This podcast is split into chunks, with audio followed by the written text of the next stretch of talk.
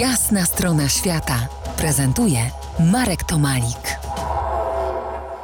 Moim gościem Monika Winnicka. Monika mieszka u wrót bagien biebrzańskich i jest pasjonatką świadomego życia w duchu tak zwanego low impact i aktywnej turystyki. Y, Moniko, twoje dwa ulubione miejsca w Biebrzańskim Parku Narodowym, czyli tak naprawdę u siebie. Tak, można powiedzieć, że u mnie jakie to piękne. E, Moje dwa ulubione miejsca to jest miejsce zwane Długą Luką na bagnie Ławki. Jest to 400-metrowej długości kładka naziemna, drewniana, którą można sobie wejść w głąb bagien i począć sobie na tarasie, małym drewnianym tarasie i słuchać, siedzieć, zupełnie nic nie robić, yy, patrzeć na horyzont. To jest bardzo popularne miejsce także wśród turystów. O ile są w stanie zachować ciszę, to yy, mogą usłyszeć naprawdę bardzo wiele cudownych śpiewów ptaków. Yy, patrzeć na horyzont, yy, wydaje mi się, że nie mają tego za bardzo w mieście. Yy, jest to miejsce, które na pewno przyciąga nie tylko mnie, ale też i tłumy innych ludzi. A drugie miejsce y, jest położone po drugiej stronie rzeki, na tak zwanym wysokim brzegu. I jest to wieża widokowa w Burzynie. Podczas wiosennych rozlewisk jest to dosłownie morze wody i ocean gatunków ptaków. Są tam właściwie najrozmaitsze gatunki i cała taka można powiedzieć, orkiestra, filharmonia. Nie, ma, nie bardzo wiem, jak to powiedzieć. Jest to po prostu niesamowite odczucie patrzeć na to wszystko z góry tym razem i podziwiać całą tę różnorodność. Mhm. Wiesz co, przypomniałem sobie mm, nie z Biebrzy, ale z Poleskiego Parku Narodowego, taką właśnie wieżę widokową.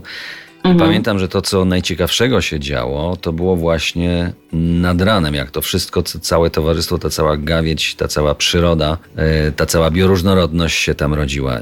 To jest ta pora roku, którą też byś polecała, żeby tam się zjawić na wieży gdzieś tam około wschodu słońca? Tak, Biebrza jest e, ewidentnie najpiękniejsza wiosną, to znaczy są tutaj najliczniejsze gatunki ptaków, przylatują tutaj na przykład, żeby założyć gniazda i żeby się zakochać. Ewidentnie wiosna i potem druga taka pora to jest jesień, natomiast wtedy obserwować można gatunki wylatujące i one już wtedy są takie troszeczkę mniej liczne, można powiedzieć, i te stada, ale, ale wciąż fascynujące, żurawie, gęsi, które są tutaj przelotem. Dobrze, a powiedz, jaki urok ma Biebrza, y, czy też te tereny twoje właśnie teraz, y, zimą, taką trochę nijaką zimą? Ogólnie zawsze bohaterem nad Biebrzą był łoś, który w okresie letnim ucieka na bagna, natomiast y, na zimę wraca tutaj do lasów. Natomiast nie wiedzieć czemu, łosie bardzo ograniczyły swoją obecność, przynajmniej tutaj w okolicach Carskiej Drogi, ale nie tylko. Kolejne osoby mówią mi, że nie mogą ich po prostu namierzyć. Także dzieje się coś dziwnego, być może jest to właśnie taka antropopresja, być może są to jakieś inne historie, o których nie wiemy, ale o tej porze roku Biebrza to przede wszystkim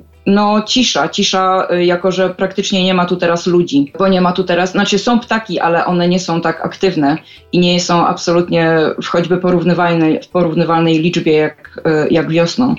Poza tym mgły i piękne wschody i zachody słońca, to jest niezmiennie. Powrócimy do rozmowy z tobą, z, pojawimy się po raz kolejny nad Biebrzą. Za kilkanaście minut zostańcie po jasnej stronie świata. To jest Jasna strona świata w RMS Classic.